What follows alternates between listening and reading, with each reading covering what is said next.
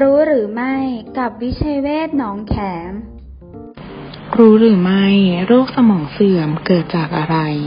โรคสมองเสื่อมเกิดขึ้นได้จากหลายภาวะบางกรณีอาจเกิดจากเนื้องอกในสมองน้ำในสมองมากเกินไป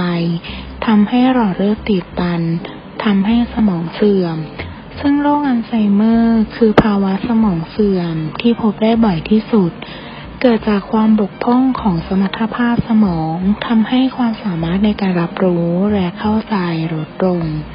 เกิดความบกพร่องทางด้านของความจำภาษาสมาธิและการแก้ปัญหาอาการเบื้องต้นสำหรับผู้ที่เริ่มมีภาวะสมองเสื่อมได้แก่ความจำระยะสั้นไม่ดีมีภาวะซึมเศร้าอารมณ์แปรปรวนฉุนเฉียวหงุดหงิดการใช้ภาษาบกพร่องปฏิบัติกิจวัตรประจำวันบกพร่องเช่นการปรุงอาหารการจ่ายเงินซื้อของสับสนทิศทางหรือเก็บของผิดที่3ปัจจัยเสี่ยงที่ทำให้เกิดโรคสมองเสื่อมอายุยิ่งอายุมากขึ้นก็ยิ่งเสี่ยงโรคผู้ที่มีโรคเบาหวานจะเพิ่มความเสี่ยงขึ้นเป็น2เท่าและผู้ที่ไม่ออกกำลังกาย